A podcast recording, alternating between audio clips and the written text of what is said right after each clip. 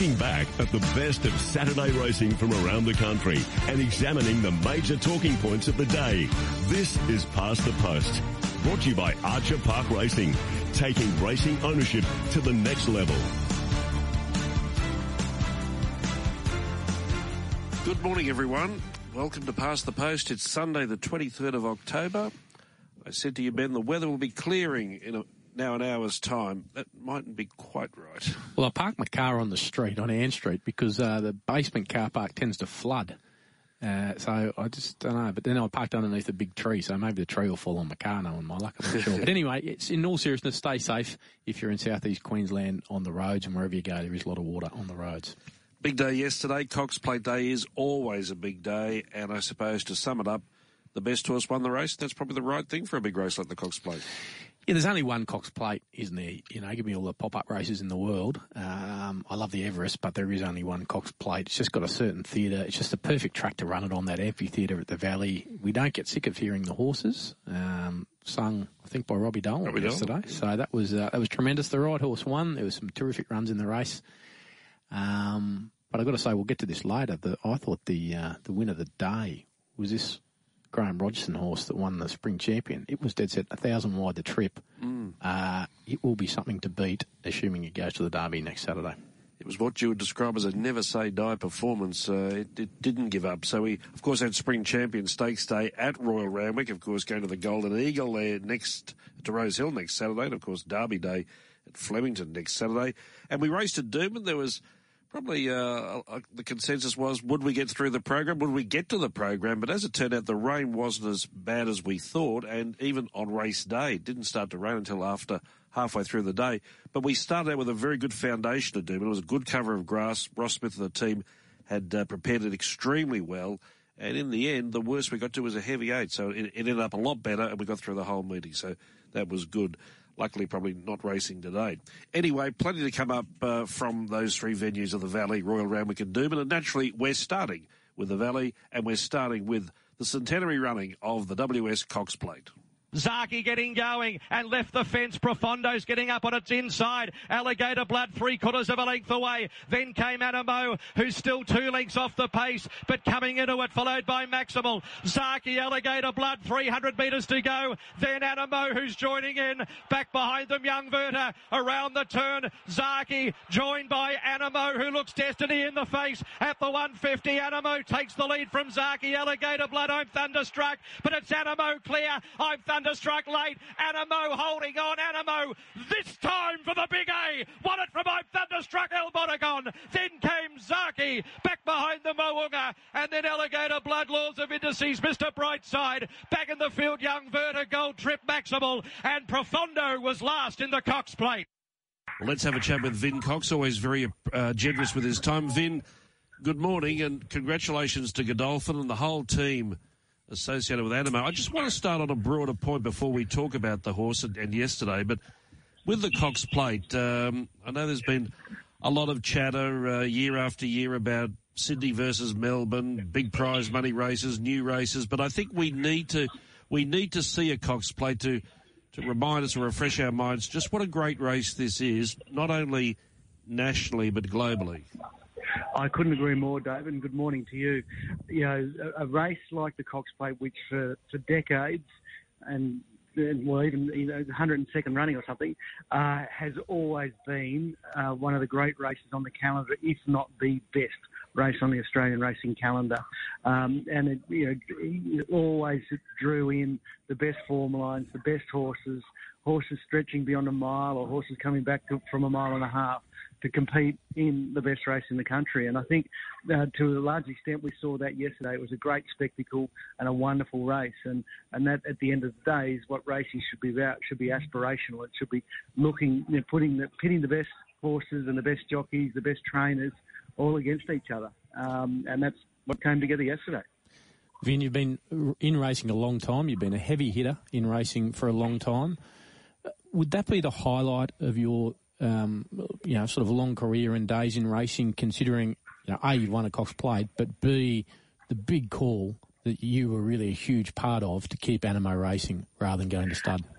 Uh, well, yeah, you, I mean, what you've touched on there is probably uh, probably the, the, the, biggest thing was it was a big decision to to keep the horse racing. Uh, the easiest thing to do would have been to put him in the you know put him in the stadium barn in the breeding barn and uh, and retire him and, and he'd live out his days very happily. But we we we felt that the horse had had more to offer. Uh, and you know, to, to, to, win a Group One at two, win a Group One at three, and now he's what four Group Ones at four.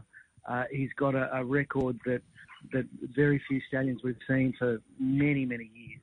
Uh, now behind him, and hopefully we can still build, on it. But um, look, it was an unbelievable thrill yesterday. Uh, so much came together. You know, in our organisation, um, to have a horse like Anamoe, it begins sort of six five, six years ago when we plan the mating and get the mare in foal and then foal the mare down and educate and raise the horses through the system. And, you know, he's a product of, of the Godolphin system where everyone in our organisation at some point has had, has had, had their fingerprints on him. And um, everyone enjoys the success and, and, and that's what I get a real thrill out of it, just seeing everyone there and enjoying it and getting the messages from, from, from all parts of, of our organisation. So, yeah, wonderful thrill. He's earned nearly 9.5 million in prize money. He's had 20 starts for 11 wins and seven minor placings. And of those 11 wins, they're all black type, seven group ones, three group twos and one listed. But I think yesterday, then he crossed a line, Anamoe, and I think it's a good line to cross. Uh, the, the purists know this horse is champion status, but the public took hold of him yesterday as well. That chanting of Anamoe, Anamoe. I think he crossed a great line yesterday. He's now he's now become sort of public property? He, well, very much uh, has it. And yeah, the crowd uh, was all behind him. Even pre-race, you could hear them yelling out the J-Mac and cheering the horse and things like that. And thinking myself, just please be quiet till after the race because you know, being a colt, you just don't want him to go off. Um, but but yeah, post race, uh, we, we felt like we're rock stars. Well, you know, we're only bit players. He, the horse is he's the superstar, and and and and, and I think that that was roundly acknowledged uh, by the crowd and young people and older people. You know, just coming over and saying hello and congratulations and wanting their photos. It was quite extraordinary. Never seen it really exciting thing too, Vin, is there's um, probably a lot more to come. Can you, you, shed a bit of light on potential plans for the future? Will we see him at Flemington? And I spoke to you last week about um, perhaps showing him off in Dubai in front of Sheikh Mohammed, and then p- perhaps um, you know racing at Ascot in you know on that world stage as well. Yeah, Ben. I mean, they're they're the races we're looking at. The the uh, the, the, old Mackinnon or the Champion Stakes, as they call it now, uh, is well and truly on the radar. Saturday week at Flemington, and um, at the end of the VRC Carnival, will be a, a great uh, you know, uh, finale to his this campaign. Um, so we definitely look at that, subject the horse being okay, um, and then just put him away and, and bring him back for one, maybe two races in Sydney, and then and then off to Dubai for the turf um, stakes, which is an 1800 metre race, Group One, uh, and to have him in front of Sheikh Mohammed would be be fantastic uh, for the Godolphin Australia organisation, and and then potentially on to Royal Ascot, all being well. It's you know everyone in racing in Australia has that aspiration and dream of, of competing at the highest level, and Royal Ascot is right there. So, uh, and we'd love to prove him on the world stage, love to prove him to the Europeans, and, and again build his profile and his value as a stallion prospect. I mentioned at the, the start of our conversation about watching the Cox Plate yesterday reminded me how great a race this is, that the stature it has. It also reminded me of, of previous winners, and you've mentioned about Godolphin's preparation, and you are meticulous. That's that's that's known wholly and solely. You've won a Cox Plate with Anamoe, but you think about Winx winning four, Kingston Town winning three, and I think watching Anamoe yesterday, knowing how great he is, we look at those horses that have won multiple Cox plates and say, how good were these horses? These horses were out there champions. Oh, no doubt. No doubt.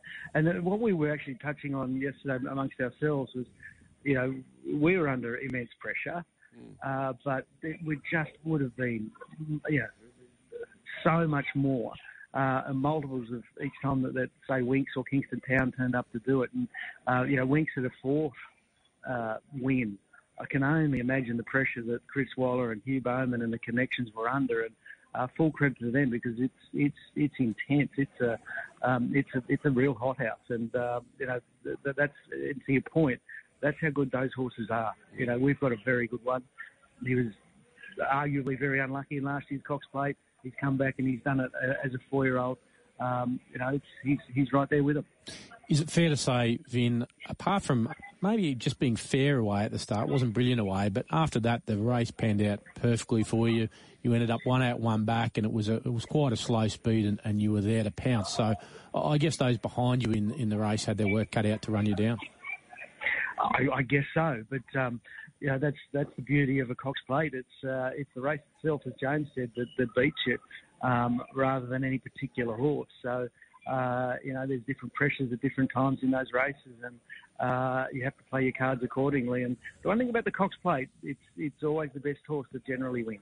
It's rare that the wrong one wins. No. Uh, and and I, I think that's that's a testament to the race. That's an excellent point you make that the, the, the best horse generally does win. James McDonald, a typical 10 out of 10 ride. We expect that. What about the other James, James Cummings? And I just wanted to reflect on this, and, and you know him extremely well. When he talks about Anamoe, it's he's, he's daring to dream. Now, this, this, is the second time he's done this. He did it, I think, after the uh, one of those wins, Murray in the Might and Power. And when he was talking about horses like Nijinsky and Mill Reef and Secretariat, I know he wasn't comparing Anamoe to those horses, but this is his Nijinsky. This is his Secretariat Anamoe. He, he talks about this horse in a far different way than he does about any other horses.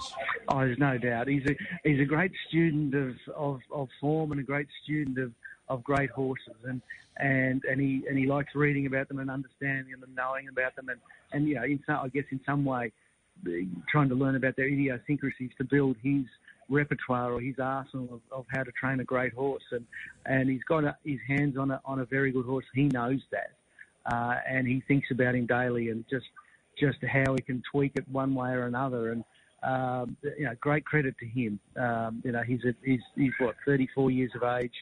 Uh, he's on a trajectory that that's taking him in, you know, into the the elite of all time trainers.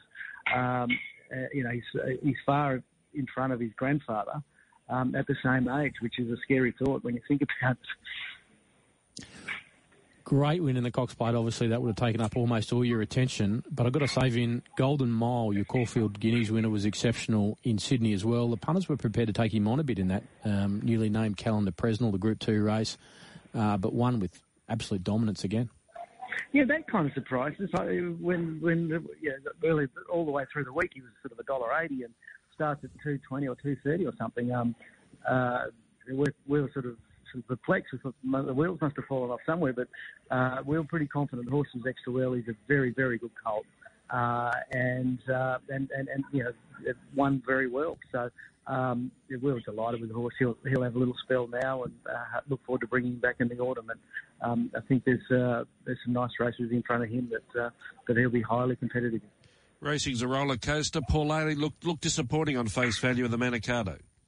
No doubt, uh, he was. We were expecting him to run a lot better than he did, uh, but that's the, the vagaries of racing: the highs and lows, and and the disappointments, and that's why you enjoy those successes because the journey to to a, to uh, to a winning post is uh, is is paved with disappointment, and um, and and that's one of those, those one of those days. Like, we haven't really got to the bottom of what happened there. I think he's just you know he had he, he, mentally, I don't think he, he, was quite there on the day. Whether it was because he'd been there the night before or something, we don't know. But um, we'll we'll let the dust settle a bit and, and take stock and, and see where we can get, aim up with him uh, going forward. Does Pericles go to the Derby? Um, a big step if we did. That's not off the table. Very happy with his run. Uh, third start, do that. Pretty good effort. Um, so, but then we've got to go to 2,500 metres. Do we really want to do that? Not sure. So, uh, again, to see how the horse is, but it's not off the table, but certainly not uh, carved in stone. Good on you, Vin. Appreciate your time. And once again, from where we started, we finished. Congratulations on yesterday. Thank you, David. Thank you, Ben. I very much appreciate your support. You're listening to Radio Tab's Past the Post with David Fowler and Ben Dorries. I sincerely hope Anamoe does run at Flemington on the last day because uh, the carnival looks after itself, the Melbourne Cup looks after itself, but we need some headline horses for these big races. And I, I think it's shaping well. The Coolmore is going to be a good race, and the Derby next Saturday, we'll touch on that a little later. Uh, Nature Strip and Giga Kick in the, the, the, sprint race on the final day, but Anamoe being there would be very good. Yeah, absolutely. Racing needs every one of its headline horses. Rothfire as well. Uh, I think we'll have Roth, uh, Rob Heathcote on later, but Rothfire will um, take on Nature Strip and Giga Kick in that sprint race after running a very valiant second, uh, I've got to say, in the Manikato. Out of the Cox Plate, beaten Brigade wasn't on Thunderstruck enormous from second last. That was a big run. El Bodegon, I thought was good. Very, like, sort of six, eight hundred metres out. Ollie was right into that horse, and I thought, oh no, um, this horse is going to drop out. But he loves a fight and just kept coming for third. He's definitely got a nice um, race in him. Zaki was good. Alligator Blood, I thought, was particularly good. Sitting outside the speed, crossing from the wide gate, uh, to be beaten only two lengths by Anamoe, I thought was uh, exceptional. Got to make mention of one horse. Ninth place gold trip. Mm uh, Jamie Spencer, you fly a jockey around from the other side of the world and you cop a ride like that, uh, I don't think they'd be that thrilled. I haven't got an ear to the to the to the mind of connections, but uh, I would be ra- racing that horse in the Melbourne Cup for sure. That was dead set like a track gallop yesterday for Gold Trip. Yesterday's showed the Cox Plate is the weight for age championship, but the finish, except for Profondo and maybe to a lesser degree Maximal, it showed what we've seen right through the spring, there's not a lot between these horses. That's not that's not putting down Anamoe. Anamoe is the best, and the best horse won, and he's got a, a great future ahead of him. But it showed there's not a lot between them, and you know I, I think you've got to be fair dinkum when you say that. If I'm thunderstruck and drawn a better gate and being closer, you can make a case that he would have, he could have challenged Anamoe. Yeah, hundred percent, and that's what I guess I alluded to with Vin. Anamoe was superb, but slowly run race for most of it, sitting just smoking his pipe. James McDonald one out, one back, effectively. Uh, when you know all his main opposition was, well, apart from Zaki, was behind him, just you know had every possible one well. But gee, there were some other good runs in that race as well. I thought it was a terrific Cox. And I think that's why if Anamoe does go to the last day of the carnival, it will be great because um, he'll be the favourite. He'll be a clear favourite. But what we've seen, you know, I'm, I'm not, he's not past the post. He's not in that invincible category because he hasn't been winning by by big margins. And again, that takes nothing away from him. But I think that race with Anamoe's presence uh, as you know the probably the, the star so far of, of, the carnival, champion status, and looking towards uh, racing overseas. And that's another reason the public, I'm sure, will get behind Anamoe. They got behind, behind him yesterday. He won the big race, the Cox Plate, but we'll be following him so closely when he goes to Dubai and then possibly even to Ascot. Well, won't that be a major moment in the you know the career of Vin Cox, the whole Australian James Cummings, the whole Godolphin Australian operation, showing their best horse and one of the best horses Godolphin has ever had off in front of the big boss Sheikh Mohammed. That'll be huge for that entire team. Exactly right. The Cox Plate, it's a race that doesn't need to worry about a prize money tag against its name. It speaks for itself. We've got plenty to get through at the Valley big day there yesterday. There were 11 races because the Manikato was called off on Friday night when a thunderstorm came through. They say it was like a light show with lightning and thunder. But anyway, the Manikato was transferred to the last race yesterday. Here's the replay. Rothfire, best of Bordeaux together. Then Savatu Excel, ridden along from the astrologist. Paul Ailey next the inside, hits a bit of a flat spot before the corner as best of Bordeaux and Rothfire go two lengths in front on the corner. 250 out, Rothfire, best of Bordeaux and Bella Nipotina has driven through underneath of those around the turn at the 150. Bella Nipotina takes the lead, kicks clear two lengths, Rothfire and best of Bordeaux streaking away. Bella Nipotina and boy, doesn't she deserve deserve this. Nipotina, four legs. Rothfire, best of Bordeaux, then September run. 11-11, the astrologist Paul Ailey, Behemoth, Savatu Excel, and Streets of Avalon. Yeah, Kieran Maher and David Eustace there with Craig Williams riding, and she was a comprehensive winner. It was like the heavens open. They all drifted wide, and uh, Craig just shot her on the inside, and it was an ever widening margin.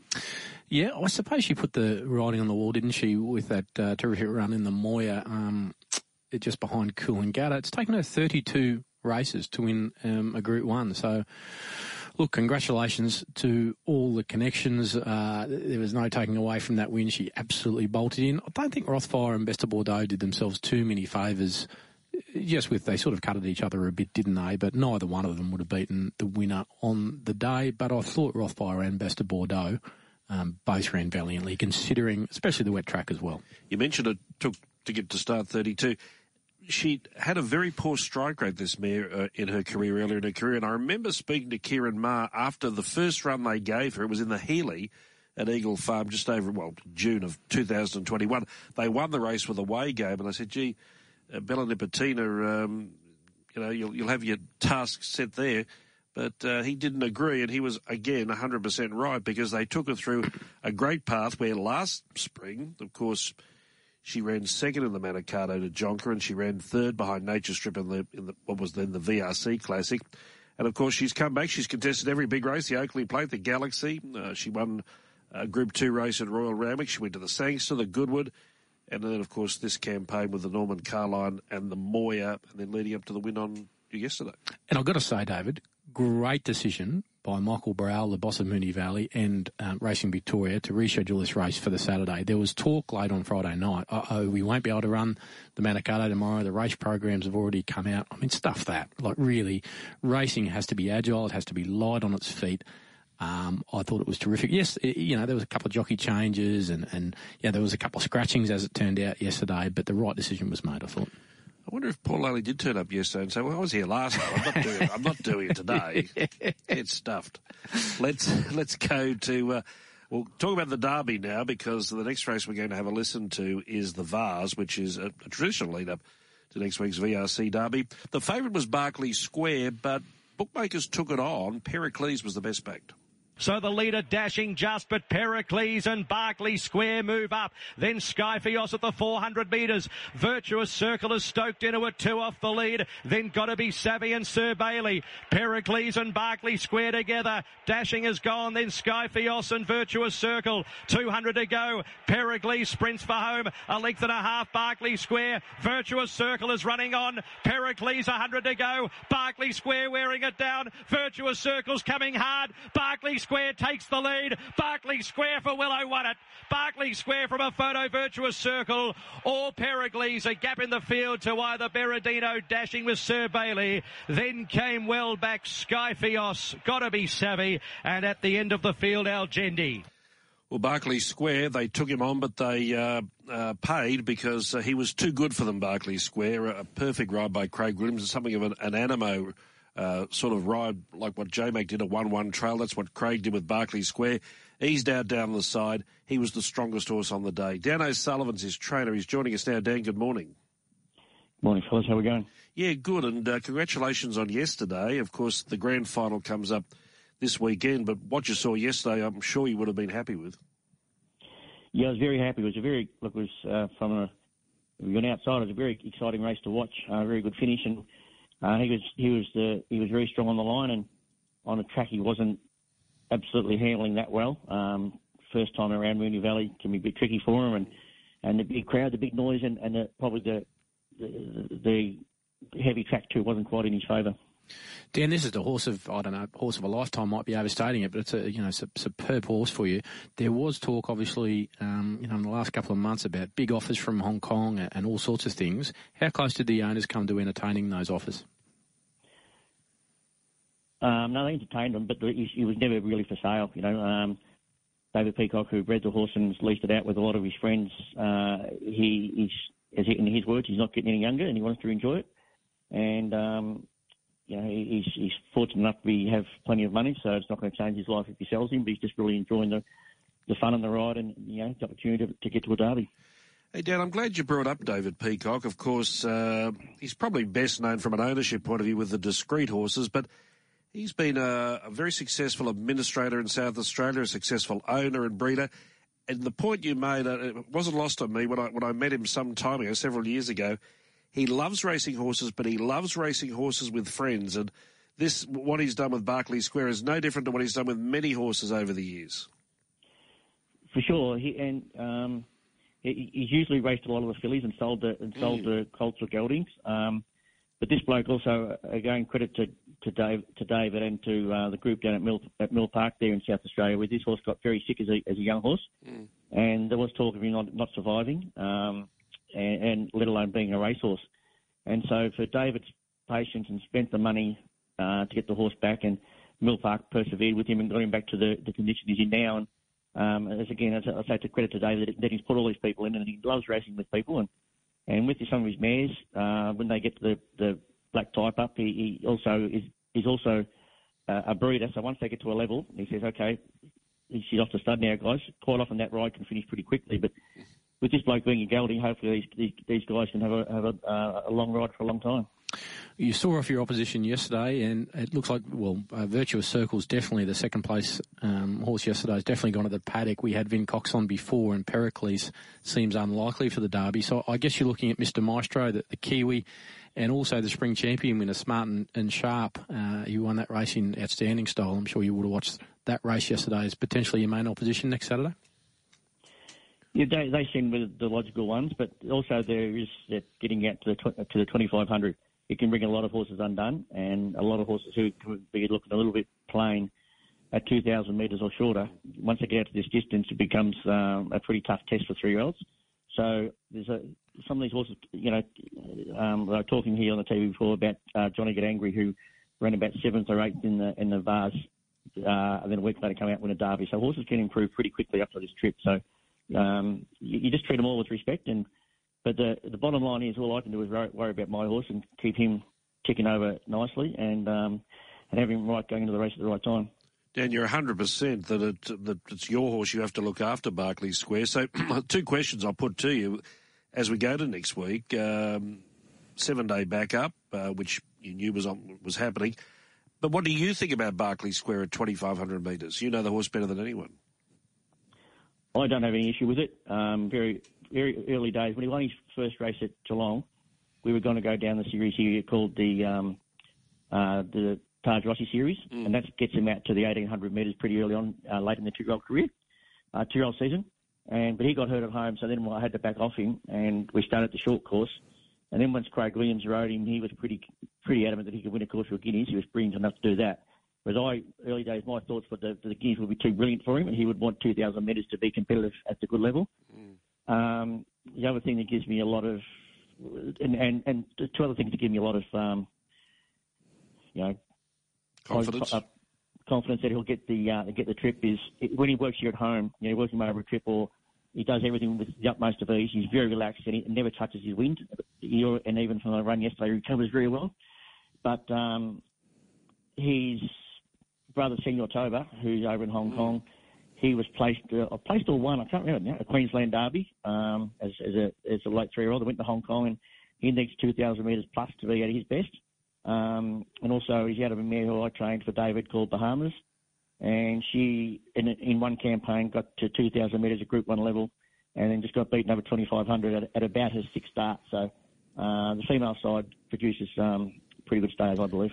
You've prosecuted a good case there. Well, it's all ahead of us now. Only a week to go. Congratulations on yesterday, but most importantly, good luck next Saturday. Thanks very much, guys. Dan O'Sullivan joining us, based at Ballarat, and uh, yeah, David Peacock's a wonderful man for racing, and he gets so much fun out of racing his horses, but racing his horses with a lot of friends. And this Derby next week, as I said before, often the Derby, you know, it's a blue riband race, and it's uh, it's one of the, the the big ones of the carnival. Sometimes it falls a little short in terms of what it delivers or what it promises on paper. But this is a good race because you've got three horses at the top of the market, all in red hot form. Uh, Mr. Maestro's been going well, sharp and smart. We'll talk about him later. Hopefully, speak to Graeme Rogerson and uh, Dan's horse, Berkeley Square. You could make a serious winning case for the three of them. I could make a serious winning case for a horse who's not going to be there. Unfortunately, that Virtuous Circle, who ran second in the Vase mm. yesterday, uh, he, I think Liam Howley uh, thinks he's got a serious horse on his hands. It's a big call, isn't it, not to back up uh, seven days later after that powerful uh, finish we saw from Virtual Circle, but he knows his horse better than anyone, so he's obviously got big fish to fry uh, down the track. But yeah, it should be a good derby, David. Certainly should be. Mr. Maestro currently favoured 350, sharp and smart $4 in Berkeley Square. 450, they do corner the market because Distrustful Award is the next pick, but he's at $11. Let's go to the Moonee Valley Gold Cup at Group 2 level. So the Amazonian at the 450 with Francesco Guardi, who takes the lead, sprints up and takes the lead a length and a half Persan, the Amazonian Grand Promenade. Then came Luna Flair, who stays on from Nerve Not Verve. But it's Francesco Guardi. The favourite blazes away. Four lengths in front of Persan. Luna Flair running on. Francesco Guardi halfway up the straight, led by three lengths to Luna Flair, who's finishing well. But it's all Francesco Guardi to win the Gold Cup easily. Two and a half Luna Flair Persan. A Gap Grand Promenade San Huberto, the Amazonian. Desert Icon, Nerve Not Verve, Serpentine, Cariff. A Gap the Good Fight. And last was Sacramento. Often, if you have bets in long distance races or jumps or whether hurdles or steeplechases, it's an anxious watch. I've never seen a horse travelling so well and so much like a winner so far from home, and it panned out that way. Yeah, I mean that horse was an absolute moral beaten in the Bart hmm. Cummings when it almost you know fell, and then subsequently started a short price yesterday. Now, so many times, certainly in my punting life, you back something to the moral beaten one start, and then you just get done over again. But that wasn't the case yesterday, which begs the question: why was he entered in the Melbourne Cup? I mean, if that horse, the way he won yesterday, would run top eight in the Melbourne Cup, I reckon for sure. So look, maybe they've missed a trick next year. They're already talking about potentially next year. Um, but wow, uh, I know the Melbourne Cup's a different ballpark, but gee whiz, if he's not a top eight, top ten Melbourne Cup horse, I'm not here. And and he's really turned a corner because we saw him here during the carnival in Brisbane briefly in low key races uh, he won a, race at Eagle Farm over 1400. Went back to Sydney, and he's been good in Sydney without being exciting. All of a sudden, he goes to Melbourne. He jumps up about 500 metres in distance. Was, as you said, a good thing leaked, and then just brained them yesterday. So he's turned a decent corner, and normally at the right time but not to be this time. Yeah, and of course, uh, our old mate Noel Greenow um, from Brisbane is in Francesco Guardi wearing the same colours, of course, as El Bodegon, who ran a, um, a really nice race for third in the Cox Plate. Let's go to the Crystal Mile, also Group 2 level, race 6 yesterday. Buffalo River on the point of the corner, grabbed by My Oberon, who goes for home. My Oberon, two lengths. Buffalo River, Banker's Choice, Visionary. My Oberon, 100 metres to go, is coming clear for Johnny Allen, who's going to win the race two years in succession. It's My Oberon winning by about a length and a half. Second goes to Banker's Choice from Buffalo River, Visionary, Call Sign Mav, Gentleman Roy, Military Expert, and last was Holbein. Yes, my Oberon, Annabelle Neasham unveiling an import and impressive. Impressive? Wow, we. I reckon it would have run in the top six or seven had it, had it run at Cox Plate. I mean, that, that's that's how impressive that horse was. She's um, clearly got something to work um, towards next year. I think already talking about a Cox Plate next year. So, um, yeah, it's a you know proven method for her getting horses these sort of imports from overseas, and it looks like she's got another good one on her hands here. Yeah, six dollars for the the Champions Mile. So uh, whether just by, before I go, look at that fining up outside now. Isn't it a beautiful day? Wow, we. I've done that weather report right again. Just quickly. Mm. The Bureau of Meteorology, they don't want to be called the bomb. They're kidding themselves. Just shut up and tell us what the weather is. I think they've had a bit of drama this week. But just get the bloody weather right. Honestly. That's your one job. One job in life, get the weather right. My Oberon six dollars for the Champions Mile. Let's continue on. Plenty of big racing in the Valley yesterday. This is the Group Two Fillies Classic. Zoe's Promise left the fence and Climbing Star got right up on the inside from Boo Boo Boogie and Do It La now four deep as the race is on around the corner. Zoe's Promise joined by Climbing Star. Do It La three wide a length off those and then came Starry Ann. Climbing Star at the 150 led by three quarters of a length to Zoe's Promise. Climbing Star from Zoe's Promise who's coming again. Climbing Star just in front. Zoe's Promise drives and got her. Zoe's Promises one from Climbing Star, Do It Lara, then Queen Air. Starry Ann behind them from Vagrant Boo Boo Boogie. Then came She's Pretty Rich and Zest for Life was last of all. Well, if the uh, fixed market's any indication, that race has a, has a very minimal form reference on the Oaks because Zoe's Promise, who won, is uh, still at $26 for the Oaks. Yeah, but every race has a story, doesn't it? And Alana Kelly, the um, terrific young apprentice there, goes away with the biggest win of her career. And I think she walked the track pretty well and just discovered exactly where to be. So, um, you know, riding a winner, any winner on Cox Plate Day is big for an apprentice, let alone a Group 2 race. Uh, she would have absolutely loved that. The Group 3 Tesio was the second last race on this big card yesterday. Around the corner, Cirileo Miss Miss Cartier with My Whisper the outside. My Whisper always wide, but she goes to the front. She kicks clear a length and a half. Cirileo Miss Saigon and Roots back to the inside. A hundred to go. My Whisper in front. Roots is charging at her, but My Whisper will win it. My Whisper from Roots and Cirileo Miss and then Saigon Steinem. Further back, Do Sir Miss Cartier got tired. Second last in the race, Agreeable and last Savonia. Very capable mare. That's her fifth win from only nine starts. A mare by Frankel for Peter and Paul Snowden. Yeah, the Sydney mares had this race by the scruff of their neck. My Whisper and Roots, who I must say, despite the fact that My Whisper raced wide, you couldn't take anything away from the win. Roots just never got clear air, and if you're on uh, her as the favourite, um, you were probably spitting chips. But uh, nevertheless, good win, good solid win from My Whisper. Yeah, it was a case of My Whisper having the momentum and Roots just waiting for the run to come, and uh, when it came the bird had flown. Our final replay from the Valley yesterday is the Red Anchor.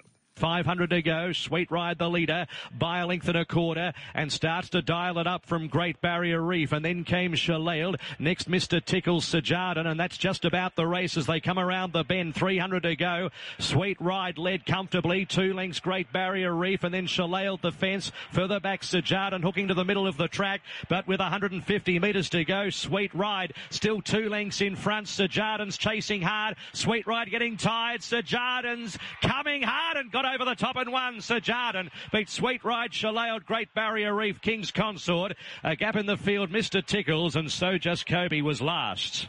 Yes, Sir Jardin, Jamie Kah riding for Gary Portelli, the Sydney sider bouncing back into the winning list.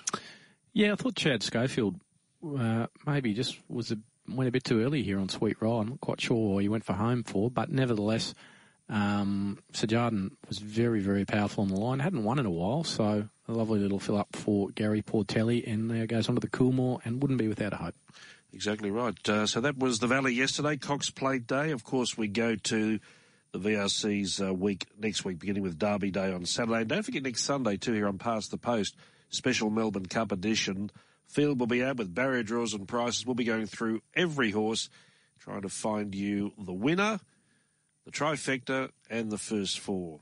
Yeah, throw in the exacta as well. That'd be fun. How'd we go last year? I th- Actually, I tipped very. Did I tip very? No, I think I tipped Incentivise to beat very. Verry Elegant. I can't remember, but uh, Verry Elegant was there somewhere anyway for me. Nor can I. It was a long time ago. Let's take a break. Back to look back at Spring Champion Stakes Day at Royal Randwick next. You're listening to Radio Tab's Past the Post with David Fowler and Ben Dorries. Thanks for your company this morning on Past the Post, brought to you by Archer Park Racing. Their website is archerparkracing.com.au. They got the money on Friday night at the Sunshine Coast with Pocketful. They ended up with a Pocketful. They left me out of that one, but anyway, I'll settle that score later on. And they just missed out with Count de Beans yesterday, caught on the line by the stablemate Deer Trail. But anyway, go to the website. Plenty happening there and horses to buy. Of course, yearling sales just around the corner. As is the uh, big week at Flemington coming up next Saturday. The Derby will be the big race. And one horse who staked his claim well and truly was sharp and smart by winning yesterday's Spring Champion Stakes at Royal Randwick. And here is the replay. Coming to the turn, Bunker Hut in front. Williamsburg went up to join it. Now Elliptical pulls out, and Machelate pulls out, and it's game on in the Spring Champion Stakes. Bunker Hut's gone. Elliptical in the middle, moved up with Machelate. Williamsburg dropped off a length. Sharp and smart angling into the clear. Renaissance woman right down the outside, and she's extreme has chasing to do. It's Elliptical, and Machelate slogging it out in the Spring Champion. Sharp and smart's coming late. It's Elliptical in front from Machelate. Sharp and smart. Elliptical just in front front, sharp and smart, goes to it, the outside lunges, and I think got up to win. I think Sharp and Smart may have got there a nose over elliptical. Third between She's Extreme and Machelate, followed by Williams, Burgo and County. Then came Renaissance Woman from Manzois. A big gap back to Conqueror from Coppelson, Bunker Hut, and Prometo dropped out of it. He was good here during our carnival, winning the um, not winning, running second in the Phoenix to political debate, and then running fourth in the JJ Atkins. Uh, but obviously, Graeme Rogerson looked towards the spring, and uh, everything is going swimmingly. Won the Gloaming, the rescheduled Gloaming, and then a fairly quick backup to win the the champion yesterday, and now to the Derby on Saturday. That was a 2,000 metre race yesterday, but he's almost won over the Melbourne Cup distance. He was wide all the way. I just kept watching and expecting. I knew he was a good horse. I kept watching and expecting him to sort of, you know, run a valiant third or fourth or something. That was a dead set incredible win. And it franks Graeme Rogerson's opinion of him because I remember when he was up here in the winner, uh, even when he got beat, he said, This is a Cox Plate horse. And I, I sort of thought, Are you serious? Mm. But obviously, he, he, knew what he had under the bonnet. Uh, this was a sensational win. The win of the day, I thought. And I understand James McDonald is booked for the Victoria Derby. So, not easy to get J Mac. Um, but obviously um, thinks this horse is a real player, and of course he is after yesterday. Wow, we that was some sort of win. What I saw yesterday is what I saw in the gloaming as well. Now in the gloaming, he was going to be beaten. He was going to be beaten, but he just wouldn't give up, never say die, kicked on the line and won. Yesterday, you look back at the replay at about the, the 200 metres, he's going to run a, a sound or creditable third uh, and not be far from the winner but he just kept lifting. Again, that never say die. But to add further merit to yesterday, as you said, he was wide all of the way. So terrific performance. And as we said, they're like Berkeley Square, the seven day back up now to the, the Derby and going to the 2500. So they've got similar profiles, but coming out of different races. Yeah, absolutely. I mean, there's a bit to get through, isn't he? He's got to travel. He's got to back up in seven days. Uh, he's got the 20, got to get the 2500, which doesn't look like any problem in the world. Um, but yeah, just even just even just visually, that was just so impressive. Well, let's hear from the man who knows him better than anyone else, Graeme Rogerson. He's on the line. Graeme, good morning. Yeah, morning. Congratulations. We were just saying before you came on air, what we love about this horse is he just never gives up. Yeah, he doesn't know what he's doing yet. I think my uh, opinion of him, I reckon in the next six months he'll be really some horse, and Huey Bowman thinks the same he's just learning to be a racehorse. He said he just wants to win and he just keeps giving. But when he learns it all, he'll be a nice horse. Two two questions, Graeme. Congratulations on yesterday. It's two thousand metre race yesterday. How many metres do you estimate he, he ran? Because it was a lot longer than two thousand for him. He was wide all the way. Uh, and Huey yeah. said he went fifty yards further. He couldn't get in. he said everything went wrong. But uh, uh, no, Huey was great about it. You know, he think he thinks he'll be very hard to beat in the Derby next week, but the only thing Huey can't ride him because he's uh, taken a ride in the in the Golden Eagle. So you booked James McDonald, is that correct? Uh, I haven't booked anyone. I've just left it to Luke McDonald, Jerry's manager. It wouldn't matter who rides him. He's not hard to ride. Anyone could ride him. No, exactly right. I'm always. So in... I've left it to him. I told him to give me a ring tomorrow. I'm always interested in how horses develop when they have breaks. We were saying before we saw him up here in Brisbane in the winter, and he ran really well. But as as you said, was probably really learning then.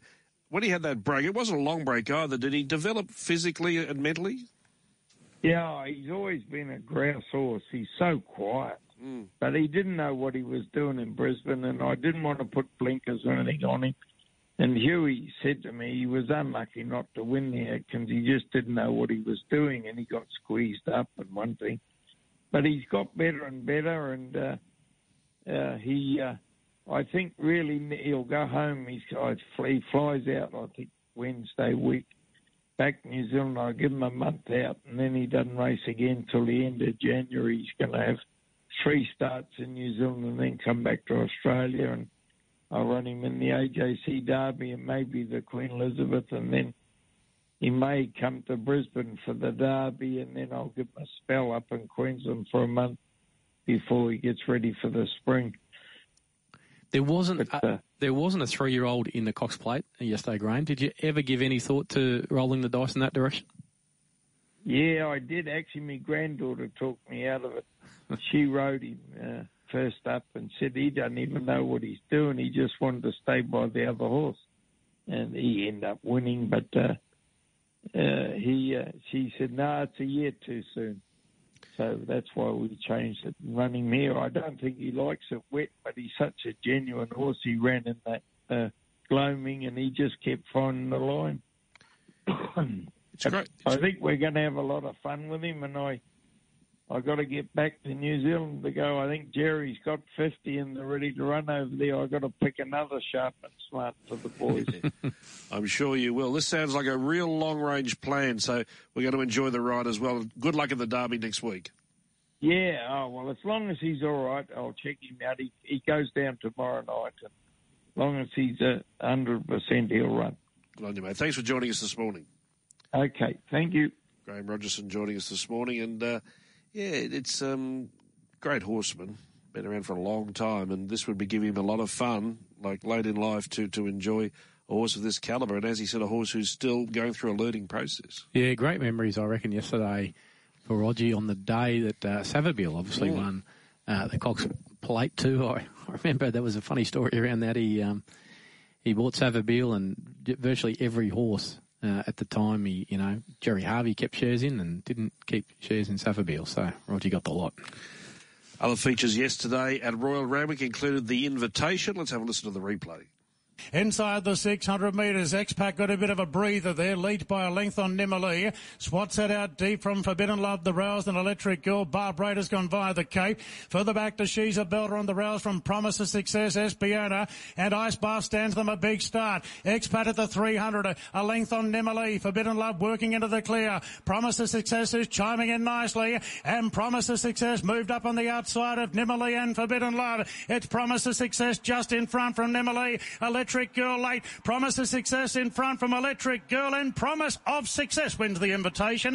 A neck on the line Electric Girl. Photo third, Belle Placia and Nimalee. Then came Never Talk. Further back to Espiona. She's a belter. Expat. Forbidden Love got a chance from Swats that. Ice Bath never a factor after missing the kick a length and a half. And Barb Raider didn't handle the home turn well and has finished last. Yes, a race that doesn't have any group status, being a new race, the second running of it, in fact, but a $2 million prize overall, but a promise of success. She's a seven year old mare. That was her fifth win yesterday. She didn't fire first up, but Kerrin McEvoy said to John O'Shea, don't be disappointed. A few things went wrong. He, he kept faith with by riding her, and they got the result. Yeah, and it was a nice little pick me up for John O'Shea. Of course, had lost in running scratch from the Everest uh, the week before. Pretty heartbreaking considering it was the second favourite. But look, I, I don't know. I, I'm not sure if this invitation, a $2 million race, um, $2 million, wow. Not sure if it really hits the mark, personally, on Cox Plate Day. I, I don't think, yeah, I mean, maybe it was because of Ruffy won yesterday. I'm not sure. I'm sure we'll, you know, have some stars coming through there, but just, I must say, it didn't do that much for me yesterday. Yeah, not every race can, can really get your attention. I understand that. I'm probably in a similar uh, frame of mind to you on that one. Let's go to uh, Golden Miles winning the, the calendar Presnell. He was the favourite, but they did take him on. As they come around the turn. So it's Burgundy flat out now and making the move Communist and Communist races to the lead. Golden Miles giving chase. Communist a length in front, but Golden Mile is honing in quickly. They're clear then from Basquiat and a lot more love. Communist the inside, the outside Golden Mile and Golden Mile puts the head in front now. It's a dour battle here. Golden Mile from Communist who won't give in without a fight. Golden Mile just in front and Golden Mile goes on to win the calendar Presnell. Wanted a neck on the line to Communist. A lot more love ran into a clear third at the end. Well clear from Token Capitalist, then Basquiat. Further back to Monastery from Brosnan. A big gap back to Flag of Honour who's flopped today with Field Commander and the leader Burgunder. It nearly tailed off at the end. Well, he completes a Butte Spring because, of course, uh, he won the Caulfield Guineas, uh, so he's uh, a Group One winner and winning that Group Two there. Yes, they also won the Group Two Ming Dynasty, and I think it also uh, begs the the, the, the observation. Uh, Godolphin, they've had a tremendous spring, haven't they? Herald, uh, highlighted by Anamoe, but uh, lots of winners everywhere. Yeah, absolutely. I think they took Golden Mile on because they thought the Caulfield Guineas form might not be much good, but they were wrong because A, Golden Mile uh, obviously won. Elliptical ran really well uh, in the Spring Champion. Uh, Elliptical was second in the Caulfield Guineas and Berkeley Square fourth. And the Caulfield Guineas came out uh, and won so well in Melbourne and is now one of the leading contenders for the Derby. So I think we can say the Caulfield Guineas was a pretty good Caulfield Guineas. That was Royal Randwick yesterday, and of course we go to Rose Hill on Saturday for the Golden Eagle. Another big day coming up. Let's turn our attention now to Doomben here on Past the Post. We had a 10 eventer, and as we said, the rain stayed off for the first half of the program. It was light rain for the second half of the program, but the track uh, handled it very well. Let's go to the last race. Promising mare here called Driver Deal. Coming to the turn now with just over 400 left to run. Again, Alderman had a crack at Lemon Duchess. Chickway, Torrey camped on their backs. Driver deal. Work into the race. Fourth of the bend. Being rustled up to come after these leaders. And Smirk behind it. In the straight though, Alderman at good odds. Burst to the lead from Lemon Duchess. But Driver deal's coming strongly. Smirk not doing enough. Alderman still in front. Driver deal has to pull out all stops, but is rallying now. Alderman the leader. Driver deal on the outside. Raced up. Hit the lead and the favourite is home at the last. Driver deal beat home on the inside Alderman and slow hands up for third from either Ch- uh, Flensburg or Smirk. Then came Savvy Oak, Lemon Duchess. At the head of the others was Magic Conqueror, then Isabella's Spring, Chickway Torrey, and way beyond last home in 140 and 23. Completed a good day for the Rob Heathcote stable at Doomben. A training treble. He's with us now. Rob, good morning. Yeah, good morning, David and Ben. Uh, you paid this mare a, a very good compliment after the race. You've got a good opinion of her have done from the day from day one. I mean, she came to me in good order, and she was already a three-year-old winner over a mile. So it was just a matter of fine tuning her because even even yesterday, you saw David. She's she's still got a bit to learn. You know, Ben had to really throw the kitchen sink at her at the 600 to get her to refocus. Albeit she'd had a little bit of a toughish run yesterday when she couldn't get in, but.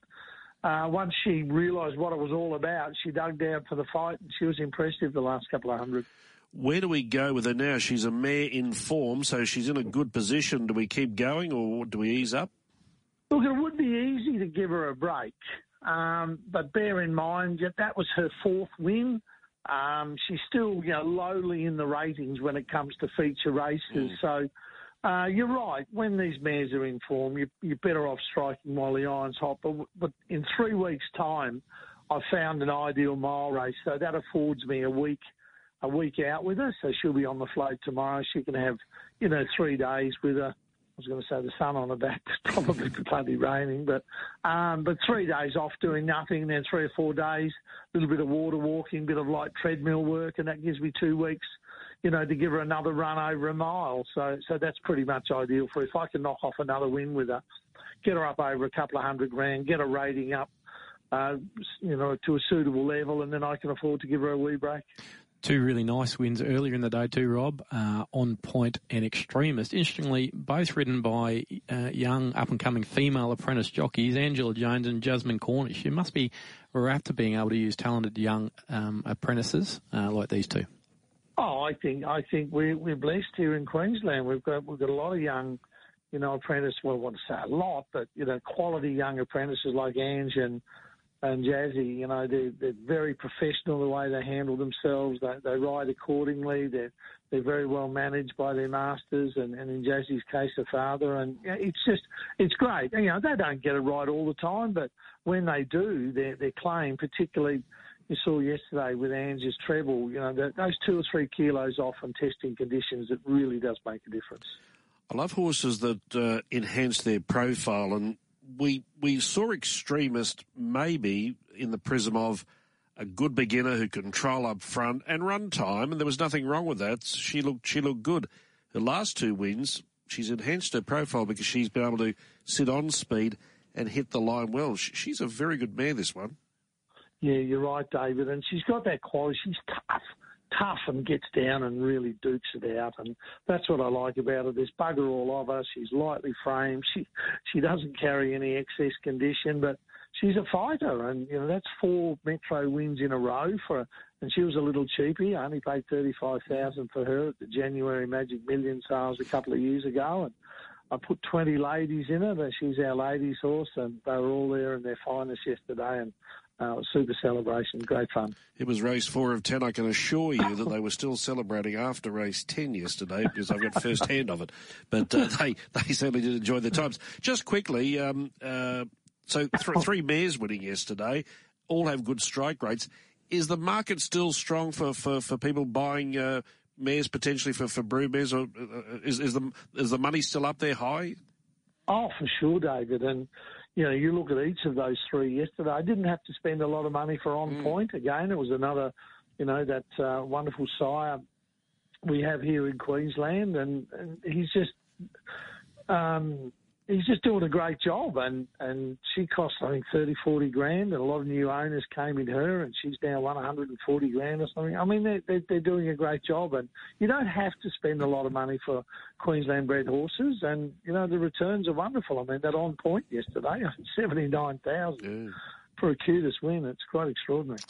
360 grand dropped into the kick yesterday, Rob, with Rothfire running uh, second in the Manikato. Uh, obviously, Bella Nipotina, um, you know, flogged them really, won by almost five lengths. But given the track conditions, the way the race was run, I thought Rothfire was exceptionally brave.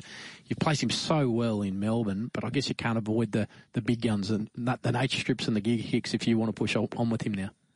Oh, exactly, Ben. And, and look, that even to a degree, it felt like a win yesterday there at, at, at Moonee Valley. I was there on the Friday night, the most amazing weather scenes I've experienced. The loudest clap of thunder I've ever heard in my life. It was like an explosion going off. And and look, I, I couldn't change my flights. I couldn't get a flight back on Sunday, so I elected to come home. You know, Mel Sharp, I have total confidence in in Mel handling the horse. I've had a good long chat with with Damian and spoke to him again, and you know, he handled Rothfire fantastic yesterday. I must admit, you're right. Uh, a heavy eight is certainly not ideal for Rothfire. I would have preferred to have been on top of the ground. Take nothing away from Bella Nipotina. Her run in the Moir arguably was the run of the race and probably should have won. And, you know, she's been runner up a number of times in Group 1s and, you know, she got a just desserts yesterday. But no, certainly take nothing away from Rothy's run. Excellent, very brave, courageous. Uh, we'll push on to the, the championship. That's the straight six. Uh, Damian Lane will ride her on the 5th of November. And yes, Nature Strip and Giga Kick will be there. But I've got a sneaky feeling Rothfire will like the straight six. What's the go with Star Tondes? Uh, poorest run of her career. Mm. Um, she just sort of went off the boil. I saw it when I went down, and it's it's something, David. And this is the advantage when I have someone like Mel Sharp who travel buffering all around the world to Perth and Melbourne and Dubai and Hong Kong. Uh, when you have staff that you know know exactly what we want to do, and it's difficult when you train, you know, via satellite, so to speak, interstate, and and she'd gone off the ball pretty quickly, and she's gone for a long spell. She'll spell all of the summer, and we'll get her ready and take her down in the autumn back to Sydney for our feature race. Good to hear. Thanks for your time, mate. Always a pleasure, lads. Rob Heathcote joining us this morning with a, a training treble at Doomben yesterday. Miss Cooter continued her uh, good form towards the Magic Millions, winning again, another big margin, and uh, now she'll have a little break. And then I think Chris Bowen said maybe just even a barrier trial before the Magic Millions. Yeah, well, I think she's got about 90,000 in eligible mm. prize money, so that would almost certainly get her in. Be interesting to see, having said that, just with what field size the Magic Millions is this uh, or next year. I floated that on this show, I think on press room before. I reckon there might be a reduced field size with uh, all the sort of track uh, maintenance and, and, well, not maintenance, track renovations they're doing down there. You enjoy the fine weather that I predicted for the rest of the day. Yeah, it looks a lovely day. It's, it's improving anyway. Couldn't have got worse. Thanks for your time, buddy. Thanks, David. Ben Dorries joining us this morning here on Past the Post. Thanks for your company as well, and thanks to Archer Park their uh, sponsorship each and every week. And don't forget our big Melbourne Cup special of Past the Post. Next Sunday, I'll join you tomorrow morning on Press Room. Look forward to your company then. Have a good day, whatever you're doing. Bye bye.